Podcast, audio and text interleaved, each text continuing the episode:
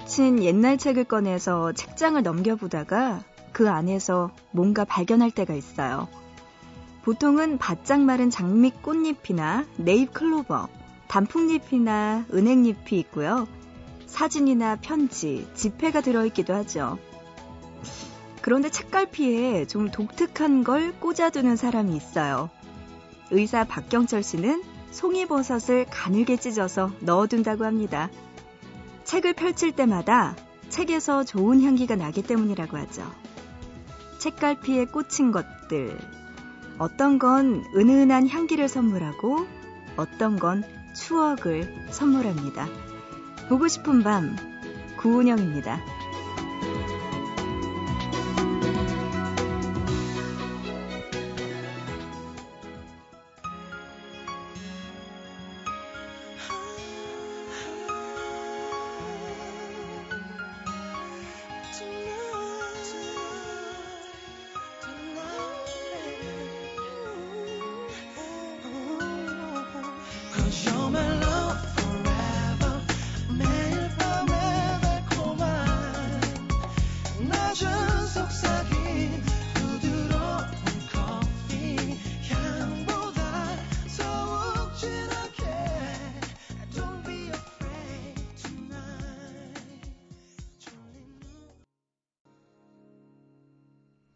10월 3일 수요일 보고 싶은 밤 시작합니다. 오늘의 첫 곡은요. 브라운 아이즈의 With Coffee로 시작합니다. 어, 근데 책갈피에 뭐 진짜 보통은 은행잎 뭐 아니면 네잎클로버 이런 거 많이 넣잖아요. 꽃잎 이런 거 많이 넣는데 박경철 씨는 송이버섯을 찢어서 넣어둔다고 하는데 신기하네요. 송이버섯 향 어, 먹기는 먹는데 갑자기 생각이 안 나네요. 어떤 향인지는. 음, 뭔가 참기름 넣고 조물조물 묻혀서 먹는 그런 버섯밖에 생각이 안 나는데 그렇군요. 송이 버섯을 찢어서 책에다 넣어둘 때 어떤 향이 날지 갑자기 궁금해집니다. 자, 오늘 보고 싶은 밤 이렇게 시작해요. 여러분 보고 싶은 밤에 참여해 주시기 바랍니다. 듣고 싶은 노래 있거나 아니면 사연 있으시면 보내주세요. 문자는 짧은 문자 한 건에 50원, 긴 문자는 한 건에 100원의 정보 이용료 추가되고요. 우물정자 누르시고 8001번, 샵버튼 8001로 보내주시면 됩니다. 또 인터넷 하시는 분들 보고 싶은 밤 홈페이지 들어오셔서 사연과 신청곡 게시판 그리고 미니에 글 남겨주시면 되고요. 스마트폰 가지고 계시는 분들 MBC 미니 애플리케이션으로도 참여 가능하니까요. 여러분들 많이 보내주시기 바랍니다. 자, 그럼 노래 두 곡 듣고 와서 보고 싶다 만나볼게요. 옥상 달빛의 수고했어 오늘도 먼저 듣고요. 이어서 이승철의 서쪽 하늘 들려드립니다.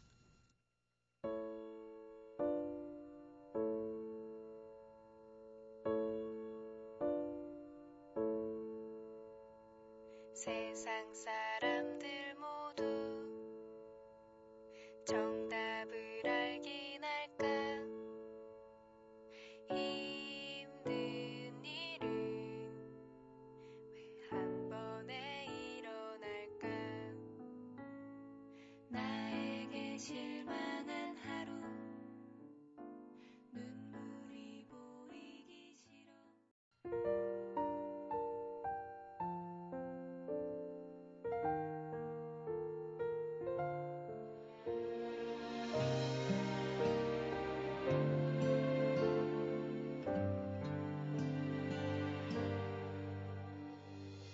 서쪽 하늘로 노을은 지고 이젠 슬픔이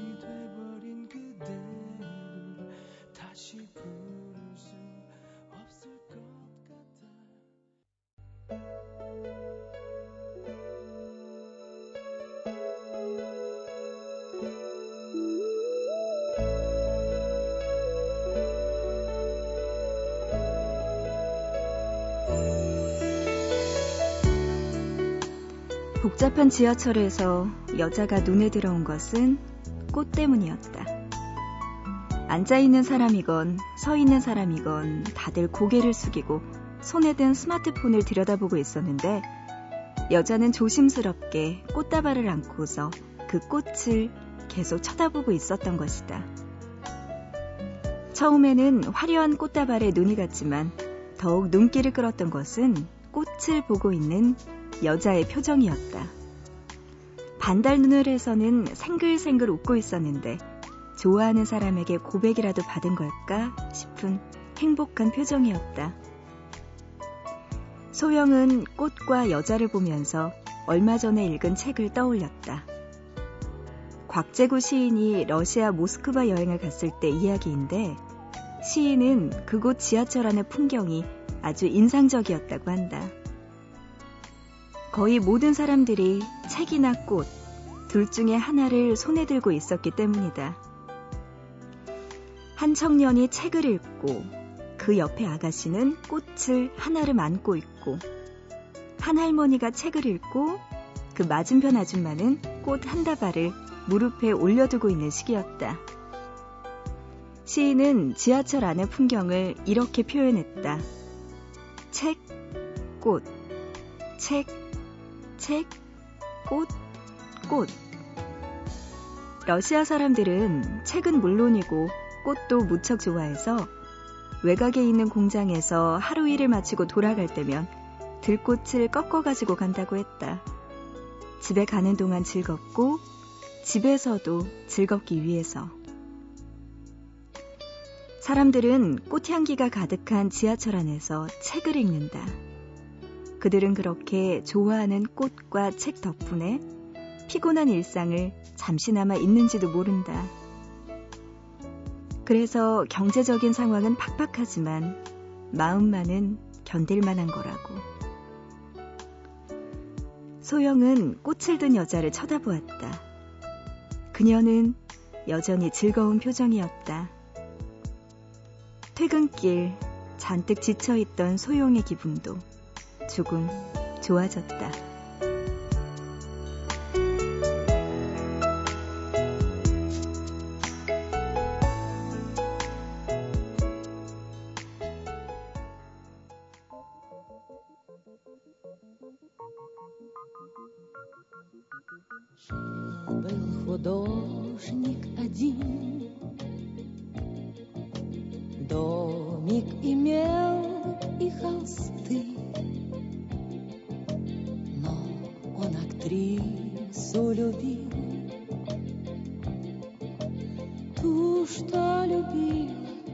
цветы.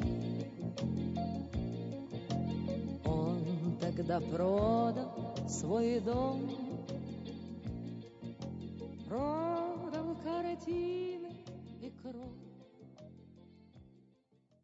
보고 싶다에 이어서 들으신 곡은요. 알라 푸카초바의 백만송이 빨간 장미 듣고 왔습니다. 어, 러시아에서는 이렇게 책과 꽃이 유명하다고 하네요. 음, 몰랐어요. 그냥 굉장히 추운 지방, 그리고 왠지 술을 많이 마실 것 같은 그런 느낌밖에 없었는데 굉장히 낭만적인 느낌도 있습니다. 백만송이 빨간 장미 이 노래도 함께 들어봤어요. 어, 조수진 님이요. 고등학교 때는 대학생 언니 오빠들이 라디오에 리포트 쓰는 게 너무 힘들다고 사연 올리는 게 참 로맨틱하다고 생각했었는데 지금 제가 해보니까 너무 힘드네요 하셨습니다. 그래요. 뭐든지 막상 해보면 환상이 깨지기 마련이죠. 리포트 쓰는 것도 사실은 생각보다 많이 힘들고요. 이거 잘 써야지 잘못 뭐 짜깁기 같은 거 하다가 들키면은 이것도 정말 큰일 나죠. 교수님들한테. 리포트 그래요. 수진 씨가 또 이렇게 새벽까지 열심히 쓰고 계시는데 힘내시기 바랍니다. 아유, 힘드네요, 진짜 모든 게. 최병훈님, 산후조리 중인 아내의 야식을 챙겨주고 이제 잠자리에 누웠어요. 쉽게 잠이 오지 않습니다. 하셨네요.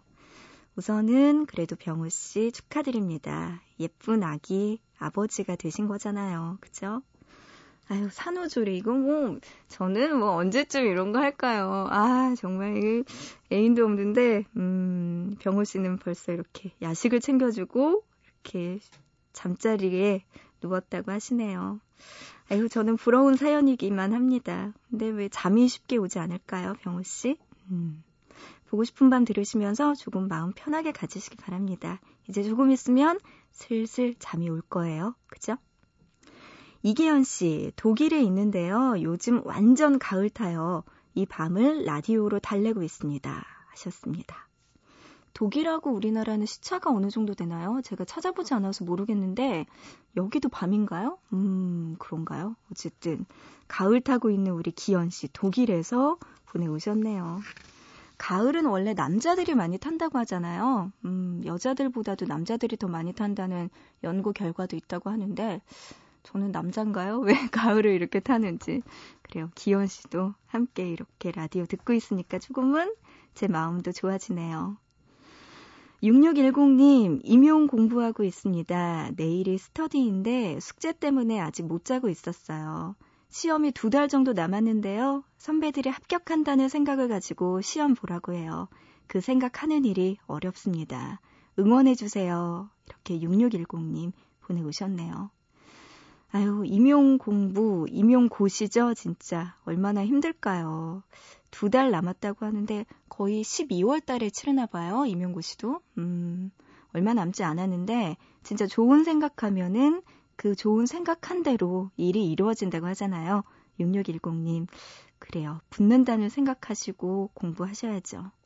근데 임용고시도 정말 요새는 너무 치열하다 보니까 하나, 두 개 가지고 점수 차이가 뭐 당락을 좌우한다고 하는데 스터디 열심히 하시고 진짜 남은 기간 동안에 열심히 힘내시기 바랍니다.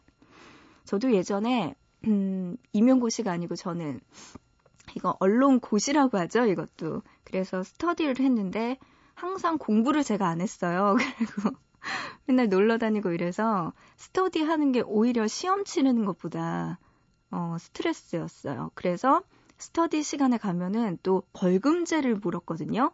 그래서 뭐 시험 쳐서 하나당 100원 아니면은 뭐 몇 개당 뭐 이렇게 벌금제가 있었고 늦어도 뭐 벌금제, 모두 벌금제 이런 식으로 저는 오히려 스터디가 더 스트레스 받았던 그런 기억이 있는데 그래도 이렇게 해두면은 나중에 도움이 되더라고요. 끝까지 힘내세요. 어, 문자로 2264님입니다. 은영 언니, 꾸준히 청취 중인 24 소녀입니다. 원래 새벽을 좋아해서 이 시간까지 자주 깨어 있는데요. 요새는 오래된 친구가 어떡해요. 남자로 느껴져서 생각이 더 많아졌습니다. 그 친구도 저도 친한 사람 잃는 것에 대한 두려움 때문에 더 어렵네요. 이렇게 보내오셨어요. 두 분 다 같은 느낌이신가 봐요. 그 친구도 저도 뭐 이렇게 서로 여태까지 친했던 것에 대한 걸 좀 잃어버릴까봐 두렵다고 하시는 걸 보니까, 음, 둘 다 같은 느낌이라면은 한 번쯤은 진지하게 만나보는 것도 좋지 않을까 추천해 드립니다. 그래요. 어, 이어서 노래 두 곡 들려드릴게요. 김윤아가 피처링했네요. 지드로건의 Missing You 먼저 들려드리고요. 이어서 버벌진트의 충분히 예뻐 함께 들으시죠.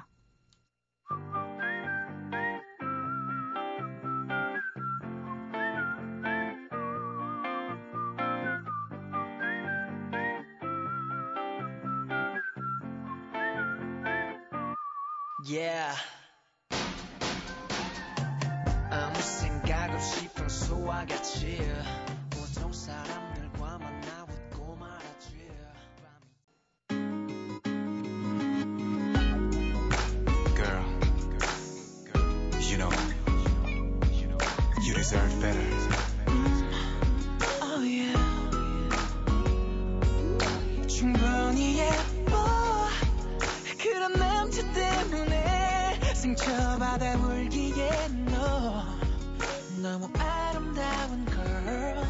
Yeah. 고개 들어봐. 화장이 이게 뭐야? 그 손 내려봐. 또 울었니 설마 몇 번을 말했어? 그 남자는 아니라고. 걔랑 만난 후로 너 잠깐만이라도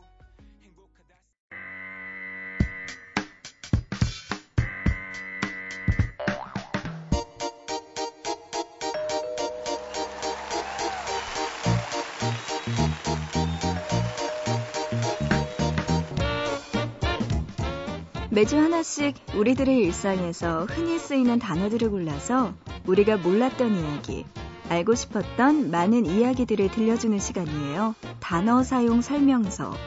이번 주 함께하고 있는 단어는 시계입니다.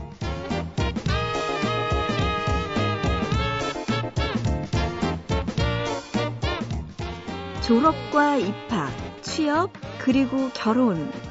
모두 우리의 인생에서 중요한 순간이고 기념하고 싶은 날들이죠. 이런 날에 여러분은 어떤 선물을 받고 싶으세요? 많은 사람들이 특별한 의미를 담은 선물을 할 때 시계를 선물하는 경우가 많은데요. 시계를 선물하는 것은 새로운 시간을 선물한다. 이런 의미가 있다고 해요. 또 연인들끼리 시계를 선물할 때는 앞으로 남은 시간을 당신과 함께 하고 싶습니다. 라는 의미도 있대요. 이처럼 시간은 돈으로도 살 수 없는 소중한 가치이기 때문에 더욱 특별한 의미가 되는 거겠죠. 오헨리의 소설 크리스마스 선물에서도 시계는 특별한 순간을 함께합니다. 너무 가난해서 서로에게 크리스마스 선물을 줄 수 없었던 젊은 부부가 있습니다. 고민하던 아내는 아끼던 머리카락을 팔아서 남편의 시계에 어울릴 만한 시계줄을 샀어요. 그리고 그날 밤 아내의 짧아진 머리카락을 본 남편은 깜짝 놀랐습니다. 그는 아내의 선물로 예쁜 머리핀을 샀거든요. 감동한 아내는 남편에게 시계줄을 선물하지만 남편은 머뭇거렸습니다. 그 이유는 자신의 시계를 팔아 아내의 머리핀을 샀기 때문이었죠. 자, 이렇게 시계가 좋은 의미만을 가지고 있는 건 아니에요. 어떤 나라에서는 시계를 선물하는 것이 상대방에게 불쾌감을 줄 수도 있다고 합니다. 바로 중국인데요. 중국에서는 시계를 선물하지 않는다고 해요. 시계를 나타내는 단어가 죽음, 그리고 모든 일의 끝을 의미하는 단어와 비슷한 발음이기 때문이죠. 그리고 이 단어에 들이다라는 뜻의 단어를 합치면 그 의미는 더욱 불길해집니다. 장례를 치르다라는 단어와 똑같아지거든요. 그래서 중국에서는 시계를 선물하는 것은 상대방이 하는 일이 끝나길 바라는 뜻으로 비춰질 수 있다고 하네요. 에휴, 그래도 우리에게는 시계를 선물하는 일, 그리고 시계를 선물 받는 일, 모두 잊을 수 없는 특별한 순간이 아닐까요?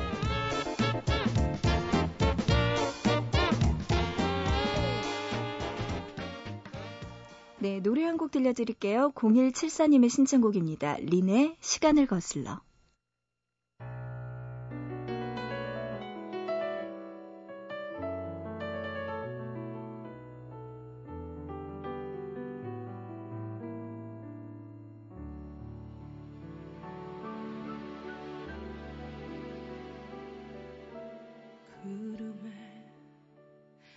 고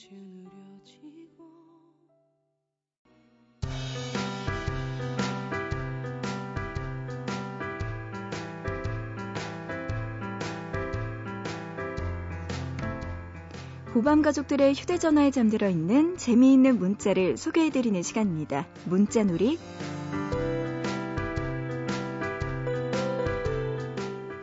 4828님, 밤에 불 꺼놓고 혼자 공포영화 봐.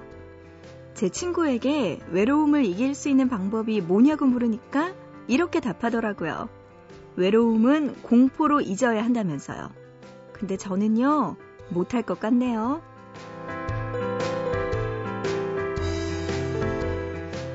그러게요. 차라리 외로워하는 게 나을 것 같네요. 혼자 공포 영화 보기.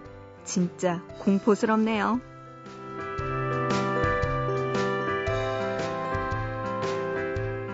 3919님, 생크림을 못 끊겠어.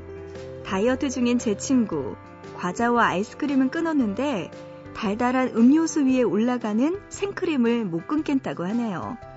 커피 마실 때 항상 생크림 가득을 외친답니다.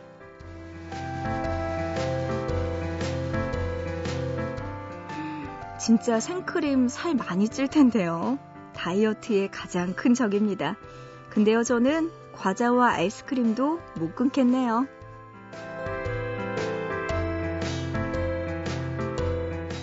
혼자 보기 아까운 문자가 있는 분들은요, 보고 싶은 밤 홈페이지 문자놀이 게시판이나 아니면 샵 8001번으로 지금 문자 메시지 보내주세요.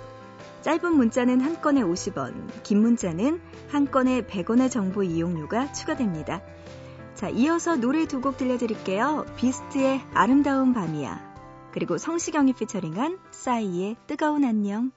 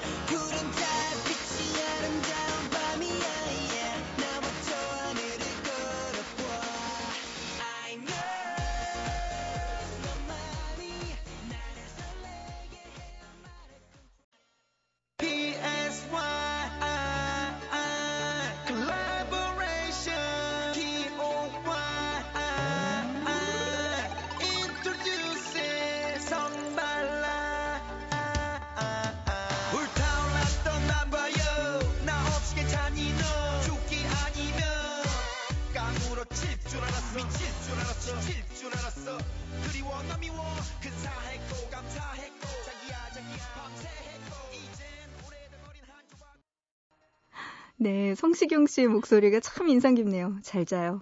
네, 노래 듣고 왔습니다. 비스트의 아름다운 밤이야. 그리고 성시경 씨가 피처링한 싸이의 뜨거운 안녕까지 조금 신나는 노래들 듣고 왔습니다. 그래요. 이제는 분위기를 좀 바꿔볼까요? 가을 타는 은영 DJ가 고른 노래입니다. 브라운 아이드 소울의 노래 골라봤어요. 여러분, 한 곡 더 들어보시죠. 추억, 사랑만큼.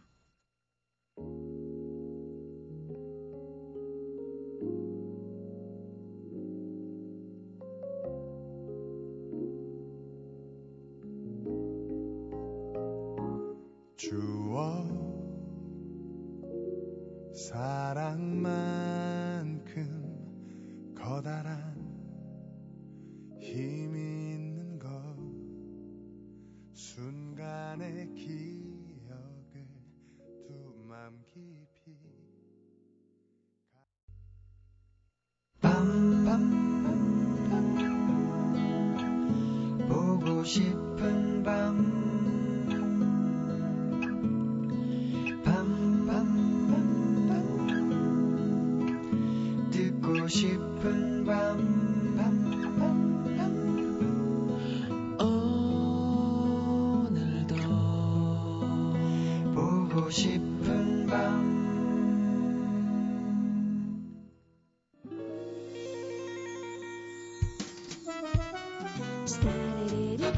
수요일에 함께한 보고 싶은 밤 여기서 마칠 시간 됐습니다.